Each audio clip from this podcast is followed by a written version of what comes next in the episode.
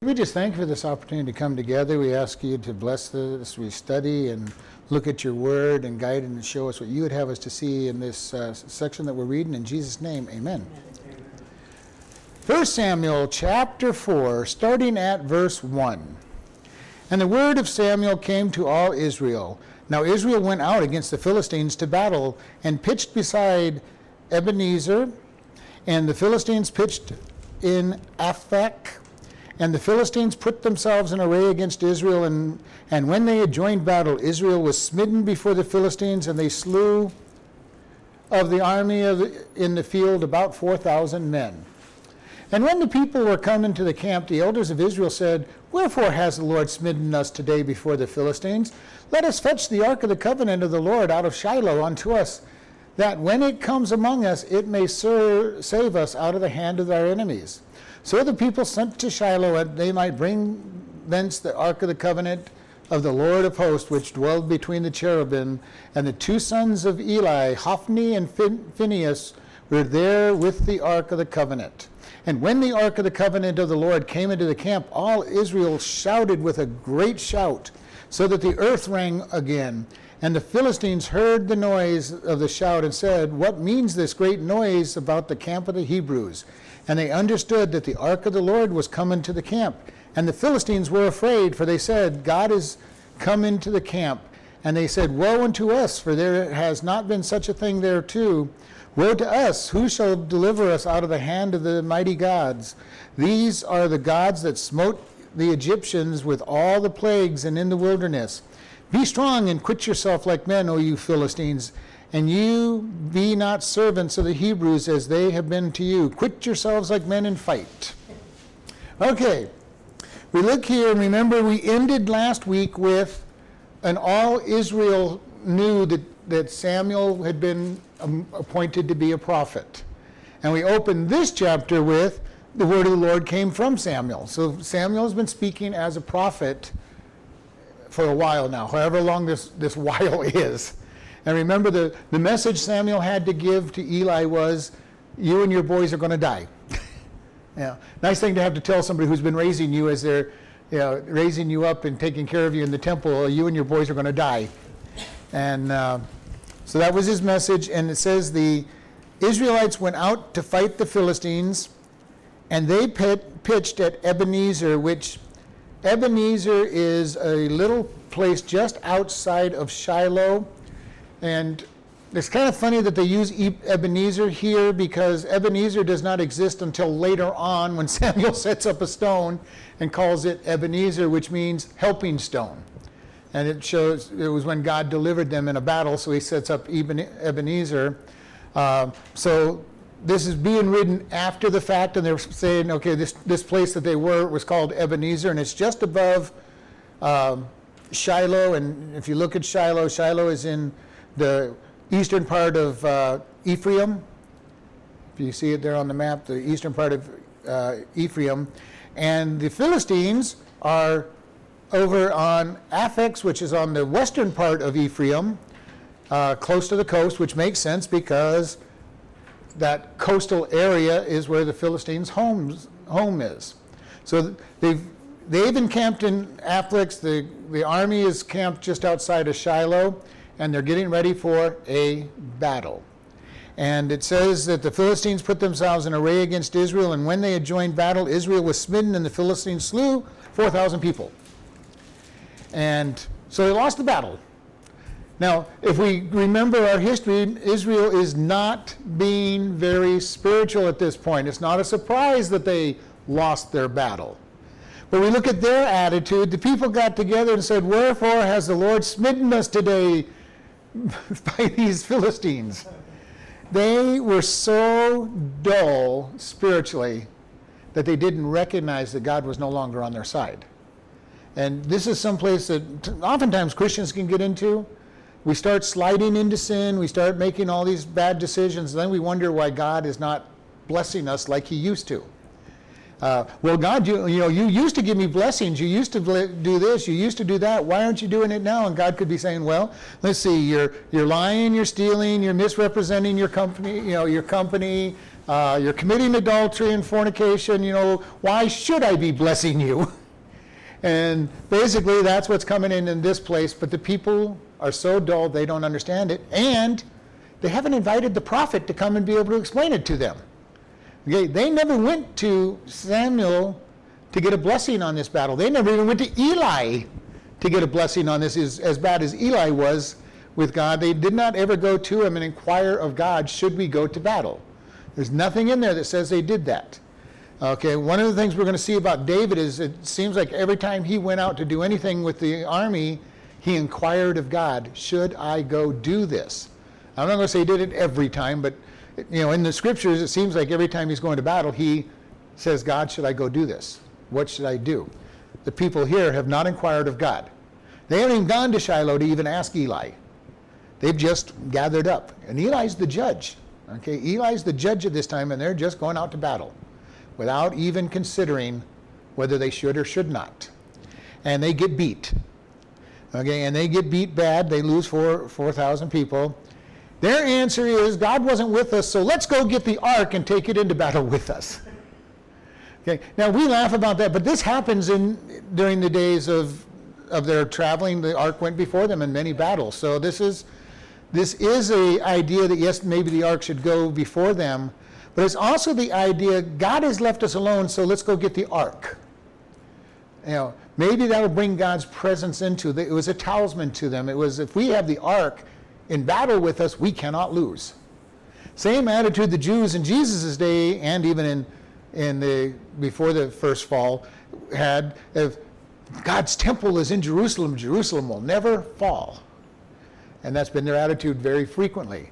You know, we're we're God's people. God dwells in this town, He dwells in this place, in the tabernacle. It will never be defeated. That was their idea. We've got the Ark of the Covenant. We've got the magic amulet that's going to protect us. And we see this in their attitude. It's not God that they're looking for, because they go, let's, let uh, verse three, let us fetch the ark of the covenant of the Lord out of Shiloh unto us, that when it comes among us, it may save us out of the hand of our enemies. Not God will save us. It was literally the ark of the covenant that they were looking at to be their savior.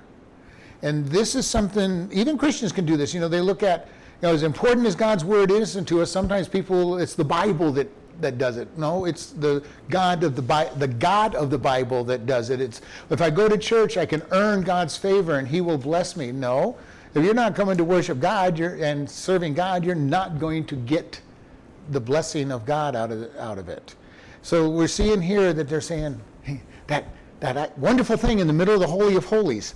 I'd like to know how they got that out of the Holies of Holies, because you weren't supposed to go into the Holy of Holies except one time a year. So they're, even there, they're being disobedient.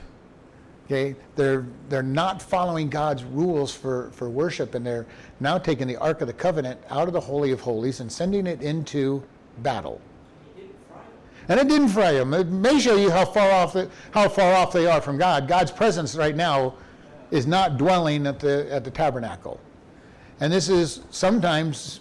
There are people in churches where God's presence does not dwell. Mm-hmm. And they get away with a lot of stuff because God's not there. And if God showed up, he would probably be kicked out. Uh, uh, God, you know, you, you're a little strange. We don't want what you want. I mean, we, we, we like being called a Christian church, but you know, you just stay out there with your your rules, your regulations, and your, your desires. We, we'll just use your name. And uh, we see that here. You know, we're your people, God, but you know, we're going to do things our way. You know, you know, don't don't try to tell us what, what to do, how to do it. Now, God may have sent them out to battle if they'd gone and inquired of him and said, you know, shall we go to ba- battle with the Philistines? He may or may not have sent them out. But they never have done that part. And here's the closest they come. They're going to send people to Shiloh to get the Ark of the Covenant. Now, we notice that the ones that come with it, verse four, so the people sent to Shiloh that they might bring thence the Ark of the Covenant and the Lord of hosts, of the Lord of hosts, which dwelled between the cherubim, and the two sons of Eli, Hophni and Phinehas, were there with the Ark of the Covenant. I have a feeling that they did not even talk to their dad about this. You know, it was one of these things, we need the Ark of the Covenant to be, be uh, victorious in this battle, and they went out. Because we're going to see later on that Eli is worrying about this whole, the Ark of the Covenant not being where it belongs. So you get this impression, it doesn't say it clearly, but you get this impression of he never gave his approval for the ark to, to leave. Mm-hmm. And, uh, you know, I'm obviously aware of it because it's going to tell us later. But he, as we know, he has no control over his boys. They're going in, taking the best of the sacrifices out before before they're sacrificed. They're sleeping with with the women at the door of the t- of the tabernacle. He has no control over his boys. So I think this is what happened. The guys come, they talk to Hophni and Phinehas, and they say, "Yep, sure, we'll go with you." And you know, you can picture Eli coming out. "Where are you guys going? You can't take this with you." And they're going, "We're going to the battle, Dad. You know, the Ark of the Covenant will win the battle for us." They're not even looking at God. They're just looking at the Ark of the Covenant. You know, this this magic thing is going to to to give us our victory. And Israel does this even with God's things. They make them idols. The tabernacle, the the, tab, the temple, the tab, uh, the the Ark of the Covenant all become idols. It's not God they're worshiping. It's the the things. If you remember the the bronze serpent that was put up in the wilderness when they were being bit by snakes. And all they had to do was look at the bronze serpent and and uh, be healed. That became an idol that they worshipped. Hezekiah had to destroy it because it was being worshipped. And that's many years later. They had turned it into an idol. You know, it wasn't God they were worshipping. It's that, that serpent. That serpent has power. That that bronze serpent has power. It's not... It's not God. If they if they could have gotten to the ten the actual Ten Commandments that were in the ark, they probably would have worshipped the the the actual Ten Commandments written on by God's finger. Humans have this innate ability to just start worshiping anything, you know, whatever, and especially if it was used by God. And we read in the New Testament that people were taking the towels that Paul wiped the sweat off his brow and taking them, and, and people were being healed. God honored it. It was just strange. These things were were being used for this thing. The Catholic Church started building whole churches around different relics of supposed relics anyway. And but this is the way man is. This is special, you know, because because God used it sometime in the past. It in a, in and of itself has become special. You know, it holds God's presence or whatever they were looking at. I don't know fully what they were looking at. You know, this item has God's presence in it. And because this world's doing it but in a different way, like they're not worshiping God like, like a movie star. They're selling one of their items. I want this certain item because this guy, this this movie star had it. Mm-hmm. So instead of, you know, like doing God, they're doing the same way. They're doing things to people. Yeah, to people. And I'm sure that was done in those yeah. days too. So it's. You know, because when David kills Goliath, he takes the sword and puts it in the temple. They put his armor in the temple. Uh, so there's these relic, relics and stuff that end up being special, special relics. I mean, we have all kinds of things that we put great esteem and, and power in. And here they're looking at the relics of the very relics of the temple, you know, tabernacle, which are special because God said they're special, but have no intrinsic value at all. They were a shadow of the heavenly temple uh, where God sits in heaven, and they're going, this is special just because. It was anointed. It was special. And, you know, and as I said, they go, they weren't not saying, we're going to bring this in, we're not, or we're going to bring the Ark of the Covenant into battle, and God will deliver us because he's in our presence, but it says it. The actual Ark of the Covenant was what they put their trust in, not God of the Ark of the Covenant. Now, you know, this is going to be one of those things that's going to be interesting because Hophni and Phinehas come, and remember the name. These guys' names are really, really precious names. One's one, one's uh, pugilist, and one is mouth of brass. So they have really wonderful names. So, so fighter and and and uh, one who can't speak kindly is coming in to, to carry, you know, to be with them as they go into this battle. And these guys also are very sure that the Ark of the Covenant is going to be, make them victorious, because otherwise they wouldn't be there. If they didn't believe it, they wouldn't have gone into battle with it. They really believe that this, the Ark of the Covenant being in the battle is going to win the day. And, uh, and it says, verse five, when the Ark of the Covenant of the Lord came into the camp, all Israel shouted with a great shout so that the earth rang. And it's a very fancy way that they were yelling so loud that there were echoes all over the place. And this was a war cry. They're excited. They're going to win the battle now. They're going to win the battle. And if you look at the distance between the two camps, there's quite a bit of distance, and yet it's loud enough that the Philistines hear the hear all this commotion, because the Philistines in verse six goes, what is this noise? What is this noise about? And, you know, we heard, heard a shout, what means it? In the camp of the Hebrews. And it says, and they understood the ark of the Lord was come into the camp. So they obviously sent some spies over to find out uh, what's going on over there. Let's find out. You know, these guys got these guys just got beat soundly. You know, lost four thousand men and, and ran away from us, and now they're celebrating. They're celebrating. They're having a party. What's going on? Are are they really that insane, or what's going on? And you can picture them thinking they're insane. You know, these guys are celebrating. They just lost a battle decisively, and there's celebration over there. And, you know, it's kind of interesting because we look at what the Philistines say in verse seven. And the Philistines were afraid, for they say, God is in the camp. They understood what the Ark of the Covenant represented. The Israelites don't understand what the God, Ark of the Covenant represents. You know, in their mind, they're kind of thinking about God, but, you know, remember, they said, the Ark of the Covenant will save us. The Philistines are in fear. Their God has entered their camp. Now, in one sense, they're still, they're still misunderstanding because they, they worship idols. You know, it would be like them going to the temple of Dagon and dragging Dagon out of the temple on a cart and bringing him into camp and say, our God is in the camp. So they thought that the Ark literally was their God, because they understood that the Ark of the Covenant sat in the in the Holy of Holies. So in their mind, their God has entered into the camp. Okay. Do they think they're not, that God is more powerful? Well, we're going to see what they thought about them. And we, we see that. They are worried because, what do they say? Their God is coming, woe unto us, because this such a thing has not happened. Israel's never brought their God out of their temple and into their camp before. Okay, so this got kind of concerned because, like I say, in their mind, they've just taken their God out of the temple and brought him into their camp. And then, verse eight, woe is unto us, for who shall deliver us from the hand of the Almighty God? These are the gods, and they use the words, that smote the Egyptians with all the plagues in the wil- and in the wilderness.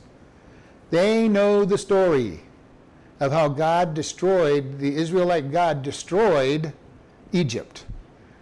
Now, they could have gone on, and we know the story of how they destroyed Moab and Ammon and and all these different places. We know the story how they put the Canaanites in their place and, and all this.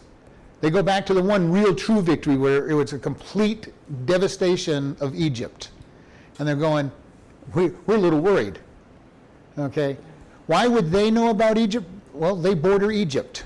They're right on that coastal line, and they and the bottom part of their land borders Egypt.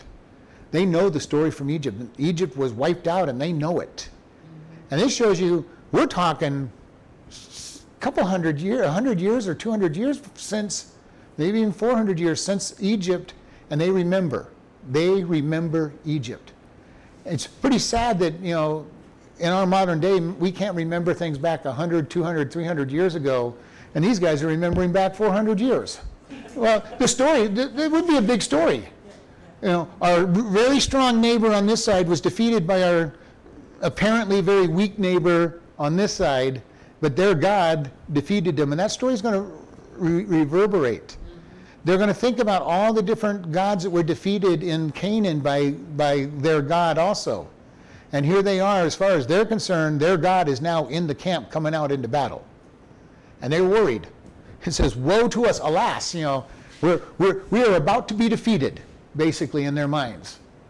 And they're getting ready to go into the battle half defeated already. They're coming in believing that they're going to be defeated. Okay? Uh, there's never been such a thing like that. This is that God that destroyed e- Egypt. And then they encourage themselves. Be strong, quit yourselves like men, O you Philistines, that you be not the servants of the Hebrews as they have been to you. Quit yourselves like men and fight. You know, get some courage. You know, quit, quit going into the, quit thinking you're going to be defeated. Get, get brave, get courageous. And they talk themselves into it, but they're still very worried about this. As far as they're concerned, the very God of Israel is in the in the enemy's camp, coming out to war. And if you believe that, you'd be in a pretty tough spot. And it really does show you that there was many other nations that honored the power of God and respected him. They may not have worshipped him because Israel never invited them to worship their God. But I think if they had ever invited people to worship their God, they would have jumped at the chance. It shows that they actually knew quite a bit about what was going on. They understood their God. They understood the power of their God. They feared the power of their God, which is kind of strange that they kept trying to conquer them knowing the power of their God. Uh, and next chapter, we're going to read some very funny stories of what, what God did, you know, to them. Uh, but so we see here, they seem to know more about what's going on than the Israelites. They, they know that God can fight on the Israelite side, and they're afraid that he's going to fight on Israelites, on the Israelite side. And, they, and they're encouraging others, be strong, stay, stand firm, you know, act like men. And uh, don't, you know, and then I love this, that you be not the servants of the Israelites, uh, the Hebrews. Okay? They've been our servants for now. We're, we're not going to see this turn around. Be strong. And uh, that's going to encourage them a little bit. You know, they're still afraid of this other God. Uh, Dagon has not stood up against their God in the past, and and uh, so they're worried, but so they're encouraging one another. All right, verse ten. And the Philistines fought, and the Israelites were smitten, and they fled every man into his tent, and there was a great slaughter, and for there fell of Israel thirty thousand footmen. And the ark of God was taken, and the two sons of Eli, Hophni and Phinehas, were slain. All right, Israel goes in with this battle absolutely sure that they're going to win because the Ark of the Covenant was going into battle with them. And the Philistines wipe them out. Kill thirty thousand people, and the rest of the people run for their lives. Phinehas and Hophni are killed. And the Ark of the Covenant is captured. Not a pretty place for the Israelites. They are going to be completely dejected. Okay? They have lost the Ark of the Covenant. Two priests, two priests that they really don't care about are dead, you know, so that might be, they might joy in that part. But the Ark of the Covenant's gone. And thirty thousand men died. Okay? This is a serious blow. The thirty thousand men would be bad enough. Losing the Ark of the Covenant is really bad. It's supposed to be in the temple. Okay, uh, not with the Philistines. And we see here a big picture. What are we going to do? You can you can almost feel the despair in their hearts. They never put their heart, their trust in God. They never sought God to say, should we go to battle? They put their trust in a thing and not God. And you know, we see this oftentimes with people. There's a lot of times when, when Christians get so enamored with the gifts of God that they forget that they should be worshiping the giver. And we start getting actively participating. Well, God, I want the gift. Give me the gift. Give me the gift. And as God says, well, I want you to have me. Mm-hmm. You know, have me and have the gift as well. But you're not going to get just the gift. And here is that same type of situation. They didn't want God. They just wanted the thing that represented God in their in their mind. If they could have brought the whole tabernacle, they probably would have brought the whole tabernacle into the battle. Uh, but the, the the Ark of the Covenant, where the blood was put on once a year, and, and God sat between the cherub. You know, here here's our victory because this represents God's presence, instead of looking for God. Yep, lost it. And they lost everything. And they lost everything in the process.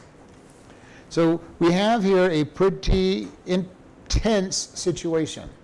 The people are now demoralized. This is this is, you know, complete and utter defeat. God has been taken. God has not delivered them. It was bad enough when they just thought God did not deliver them. Now they had God's presence, they thought, and that symbol of God's presence is now taken. And they're going to have a really hard, hard time with this. Verse twelve. And there ran a man of Benjamin out of the army and came unto Shiloh that same day with his clothes rent and his and earth upon his head. And he came to came and when he came, lo, Eli sat upon a seat by the wayside watching, for his heart trembled for the ark of God. And when the man came into the city and told it, all the city cried out. And when Eli heard the noise of the crying, he said, "What means this noise, the noise of this tumult?"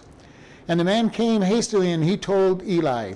Now Eli was ninety-eight years old, and his eyes were dim, and he could not see. And when the man said unto Eli, "I am he that came out of the army, and I fled today out of the army." And he said, "What is it? What is it there done, my son?" And the messenger answered and said, "Israelite fled before the Philistines, and there has been a great slaughter among the people, and your two sons also, Hophni and Phinehas, are dead, and the ark of the God is taken." And it came to pass, when he made mention of the ark of God, that he fell from off the seat backward on, by the side of the gate, and his, broke his neck, and he died, and he was an, for he was an old man and heavy, and he judged Israel forty years. All right, so we get this man of Benjamin who flees from the battle. All right?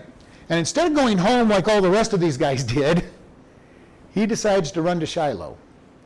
Um, I don't know why he wanted to. Maybe he was a messenger. I don't know if he had an actual title or not, but he runs for for Shiloh. Uh, maybe maybe he wanted to be the bearer of bad news. I you know I don't know what motivated him to go go there go straight there. Spread bad news. And maybe.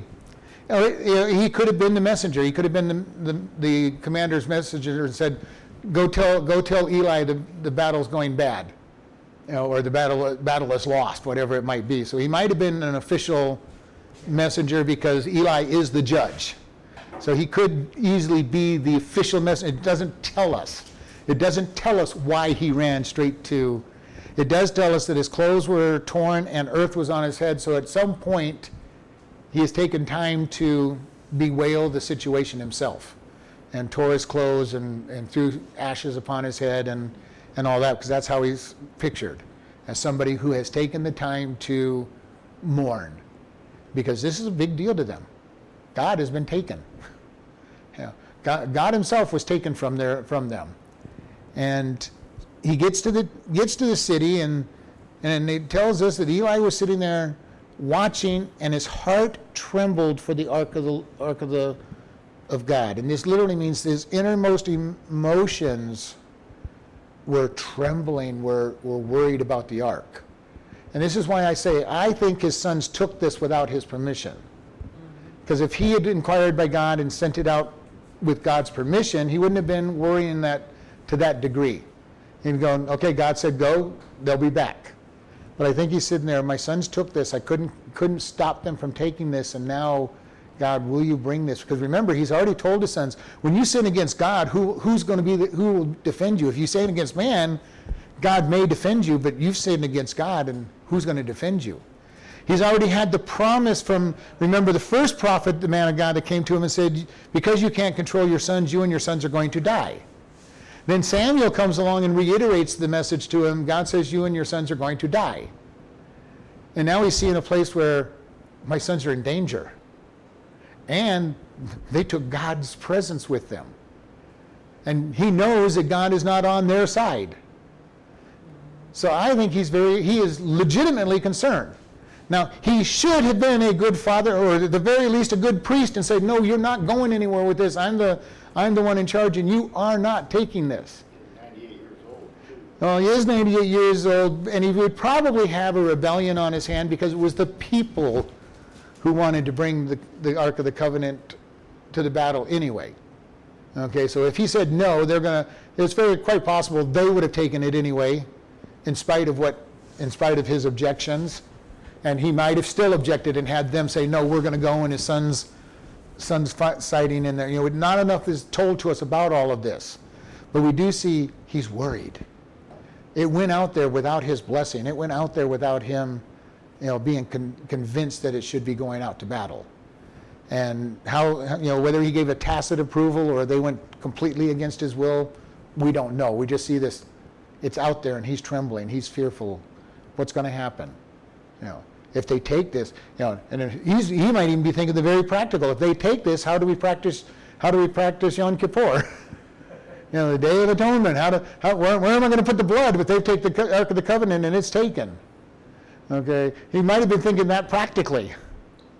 Uh, we don't know what he's thinking, but we do see that he is worried about this. And all of a sudden, he hears the town out, you know, the town getting all excited. And it's not a, it's not an excitement of praise, it's an excitement of mourning. There's a noise and the wailing that he's hearing. And he goes, what is all this noise? And it says the man came hastily or quickly t- to Eli. He didn't stop long in the town, just long enough into town to tell them what happened. You know, yeah, terrible news! Thousands of people have died. The Ark of the Covenant is gone, and Phinehas and, and Hophni are dead. Now, if you'd have started with Ho- Phinehas and Hophni, people probably would have been cheering, but, you know, the rest of it is not cheerful. You know, and they don't want to see them die at the at the high cost that it cost them. The very, in their mind, very presence of God has been lost. And it's a pretty serious deal for them. And and Eli, when he hears it, falls falls off his chair. You know, uh, might have even had a heart attack even before he broke his neck. You know, he's been worried about the Ark, Ark of the Covenant going out and trembling. And when he hears that news, that might have been enough to even cause a heart attack, but it says he broke his neck. So we're going to accept that he d- died of a broken neck. Uh, but somehow he fell backwards off his off his chair with his news. And I love the way it says he was he was old and heavy. In other words, he was fat. You know, and uh, ended up falling backwards, breaking his neck, and ended up dying out of this. You know, so God's word was fulfilled. At one fell swoop, he loses his two sons and him, and his own life. And God removes Eli from his from his position. And, you know, this is the thing. When God speaks something, we will know that it will that it will happen. It may take a long time for it to happen. You know, the the judgment on Eli and his sons was not instant. We had the one man that gave his gave his testimony, you know, gave the prophecy. Then we have Samuel come along, and he's been there for several years before he gets the message from God himself, and he gives the message. And then we see, you know, that's why I brought out between three and four, there seems to be a pretty good delay as Samuel is being lifted up as the leader. All right. Now, how old was he when we when he got the first message to when he finally got uh, to be the leader? I don't know, but we see that there's some time here. And this is why people, when they look at God's curses or, or judgments and going, you know, well, you know, it's been a long time since God said he was going to do that. You know, he must have forgotten, or he must have fallen asleep or whatever. You know, Jesus was supposed to return instantly. You know, it's been it's been two thousand years. Where is he? You know, everything goes on the way it's always gone. People people are sinning. People are getting away with their sin, and Jesus hasn't returned yet to start his kingdom. It must never going to be happening. You know, and we can hear that. If you talk to some people who are non-Christians who know anything about, you know, some of the prophecies, they're going, yeah, people have been saying, and you hear from Christians too, yeah, people have been saying Jesus is going to return for two thousand years. He's not back. It's not going to happen anytime soon. You better be careful. There's nothing that has to happen. Jesus could return right now while we're in this room. This evening, when we finally make it home or on our way home or whatever, he can he can return at any moment. And we need to keep that in mind. He keeps his word no matter how long it seems to take for him to do it. Because from God's perspective, it's not been very long. He's an eternal being, and everything about time is just a blink of the eye to him.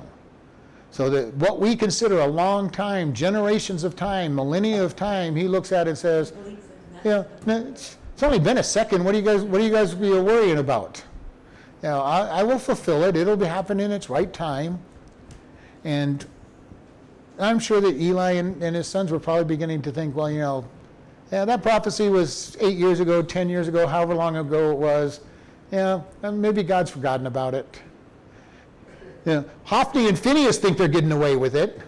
I think Eli realizes it's going to happen at some point because he seems to be, he seems to be halfway godly. Okay, at least in his own life. You don't see him, you know, he gives the, the blessing on Hannah and says she's going to have her child. She has her child. He puts the blessing on her and says you're going to have more children because if you're honoring God, she has more children. we see that he at least appears to be a righteous man in his own life. He has not imparted it into his children, and he doesn't seem to be imparting it on the nation, but he seems to be a righteous man. So I think he understands eventually he and his children are going to die, and they're going to die quickly, in, in, in quick succession, just as the prophecy says. His sons are probably thinking, you know, well, you know, we've been like this now for, you know, years, nothing's happened. We're we're going to get away with it. Why why else would they go into battle with the Ark of the Covenant thinking that God was on their side? You know, he hasn't judged us yet. He's not going to judge us. And then he said, then he puts himself right in the middle of this battle, and God says, "Okay, here we go. You you're not on my side. You haven't been following me." And now he takes their lives. And then Eli just reacts very harshly to the news and collapses. Now, he may have fainted. You know, he may not have had a heart. Maybe he fainted and fell off the back of the chair. Whatever it was, he fell off the back of the chair. And he fell backwards. So there was a shock of some sort that made him fall backwards. And he dies. And it says he was old and heavy, and he had judged Israel for forty years. That's a pretty good time to be judging Israel for. Now, we don't know when he started. There doesn't seem to be an event that made him start, at least not recorded. But he judges for forty years in ninety-eight, which means he started at fifty-eight years old. So he didn't he didn't start out as a spring chicken either. All right. All right. Verse nineteen. And his daughter-in-law, Phinehas' wife, was with child, near to be delivered. And when she heard the tidings that the ark of, the, of God was taken, and that her father-in-law and her husband were dead, she bowed herself and travailed, and her pains came upon her. And about the time of her death, the woman that stood with her said unto her, "Fear not, for you have borne a son." But she answered not, neither did she regard it. And she named the child Ichabod, saying, "The glory is departed from Israel, because the ark of God is taken, and because her father-in-law and her husband." And she said, "The glory is departed from Israel, for the ark of God is taken." All right. Eli is not totally childless, as we find out here. Uh, his daughter-in-law, the wife of Phinehas, has a child. And she hears the news, and the shock puts her into labor. And that's been, they, they say that can happen. I, I don't know for sure, but it definitely happened here. Her husband died, her father-in-law died, and the Ark of the Covenant is gone. Okay, that's pretty shocking news to her. It was enough for Eli to fall off the back of his chair and die. It puts his, puts his daughter-in-law into labor. Okay?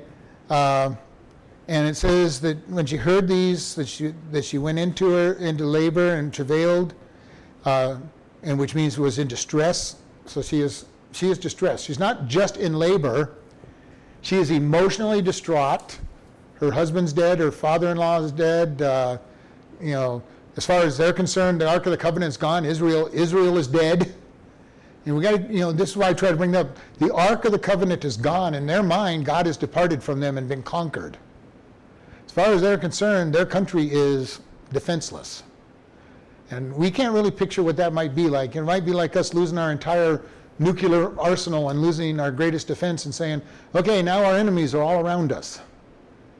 And that, even that's not close enough to what They're, they're thinking.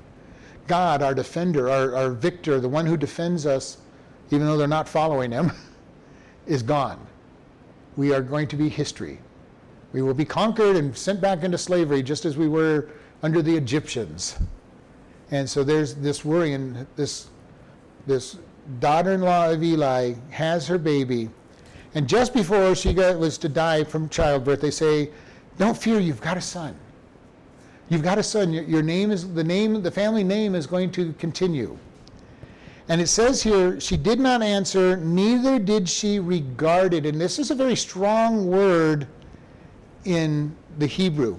It meant that she did not even lay a heart attitude on it. She would not consider the child at all.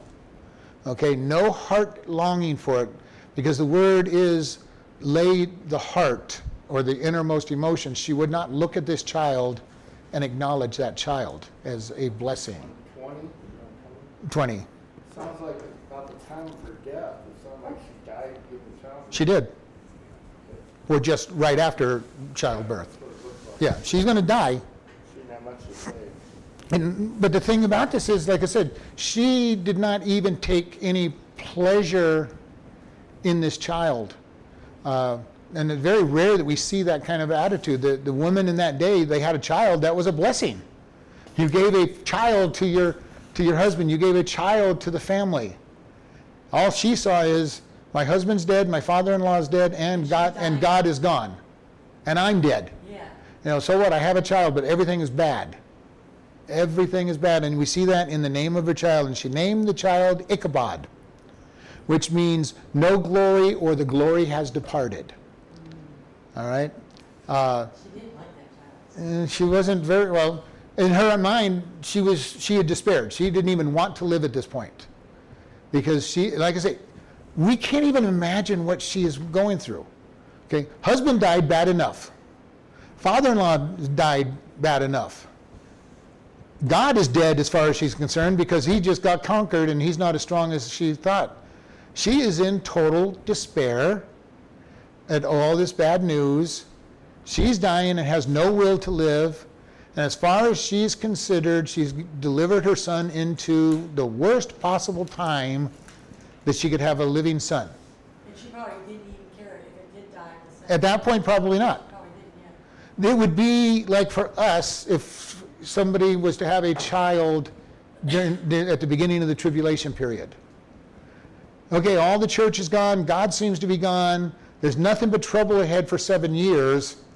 Why do I want this child to live? And could use just that term. We're going to name the, chair, the child Ichabod. All the, the church is gone. God's glory is gone. There's nothing but despair.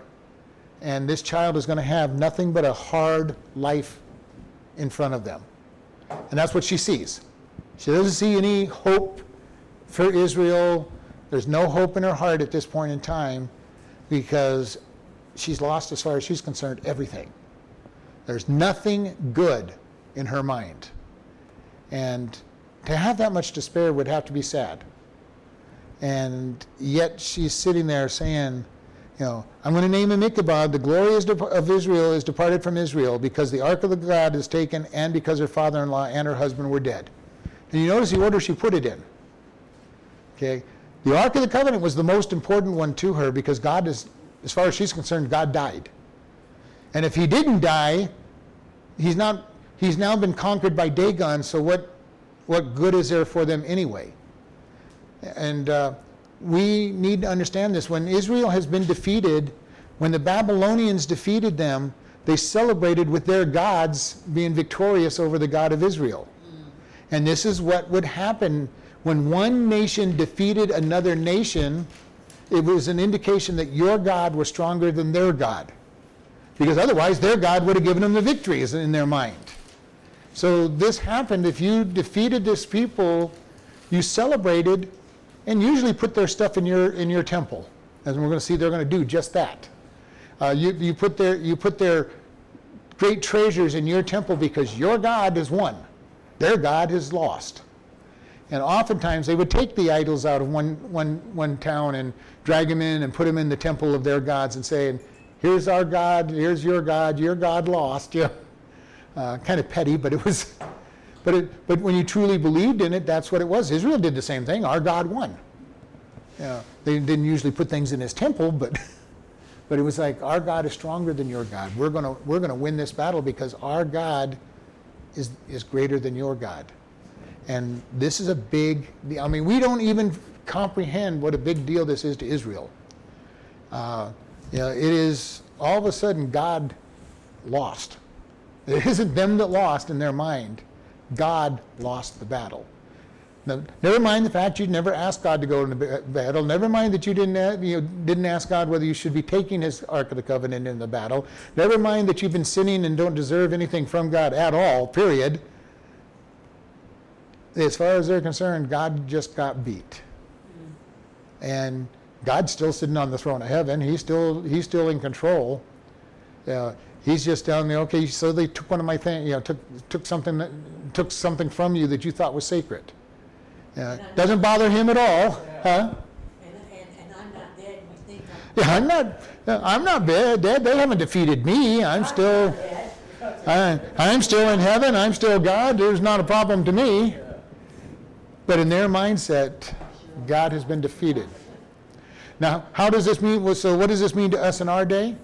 God's not dead. He's surely alive. Very good. I like that. But you know, Christians oftentimes, when we lose a big battle, like the the the battle in the Supreme Court for the the uh, you know said that homosexuality was, you know, banning homosexuality was against the Constitution, and Christians took that pretty heavily. God, how could you let something like this happen? You know, so often we will blame God for things that aren't His blame to begin with, and sometimes we can get defeated by things that we see going on in our life that, God, how could you let, you know, fill in the blank, you know, whatever it is. How could you let me lose my job? How could you let my house burn down? How could you let my my spouse, you know, leave me? How could you take the life of my spouse? You know, how could you let my kids go off the deep end and away from you? You know, and you know, God's looking at you and saying, well, that's part of life in the fallen world. Don't blame. Well, that's the first place we all go to. Mm-hmm. God, why did you do it? Yeah. God's fault. Yeah. God, God, you died. You went on vacation. You forgot about me. You're not who you say you are. And God, you know what's going to happen because you know everything that, that we're going to do anyway. And you still let it happen, God. How could you? Uh, you know, but we need to be very careful because God is still where He is. He's on His throne. And He's got a reason for everything He allows to do, and He's got a reason for letting them take the Ark of the Covenant. And the next chapter is a is a hilarious chapter when you when you read about it, because it's God judging them for you. You think you you think you beat me? Let me show you.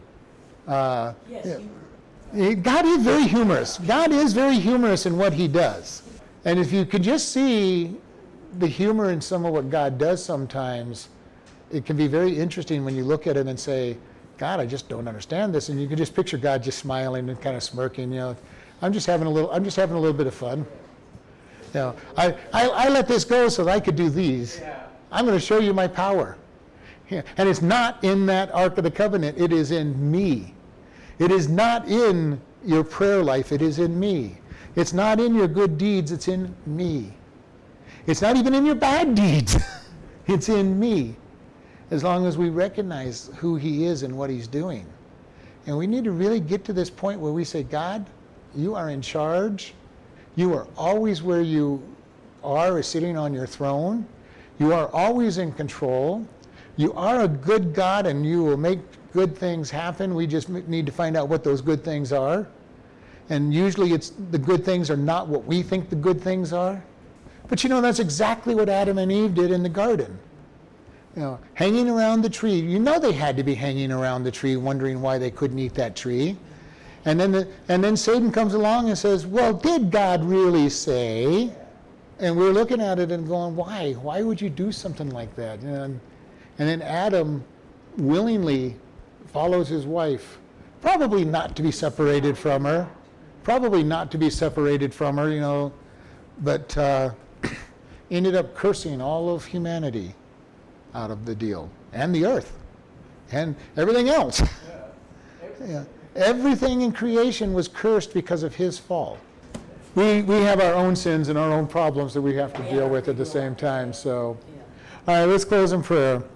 Lord, we just thank you for this evening. We thank you for your love for us in spite of what we do, Lord.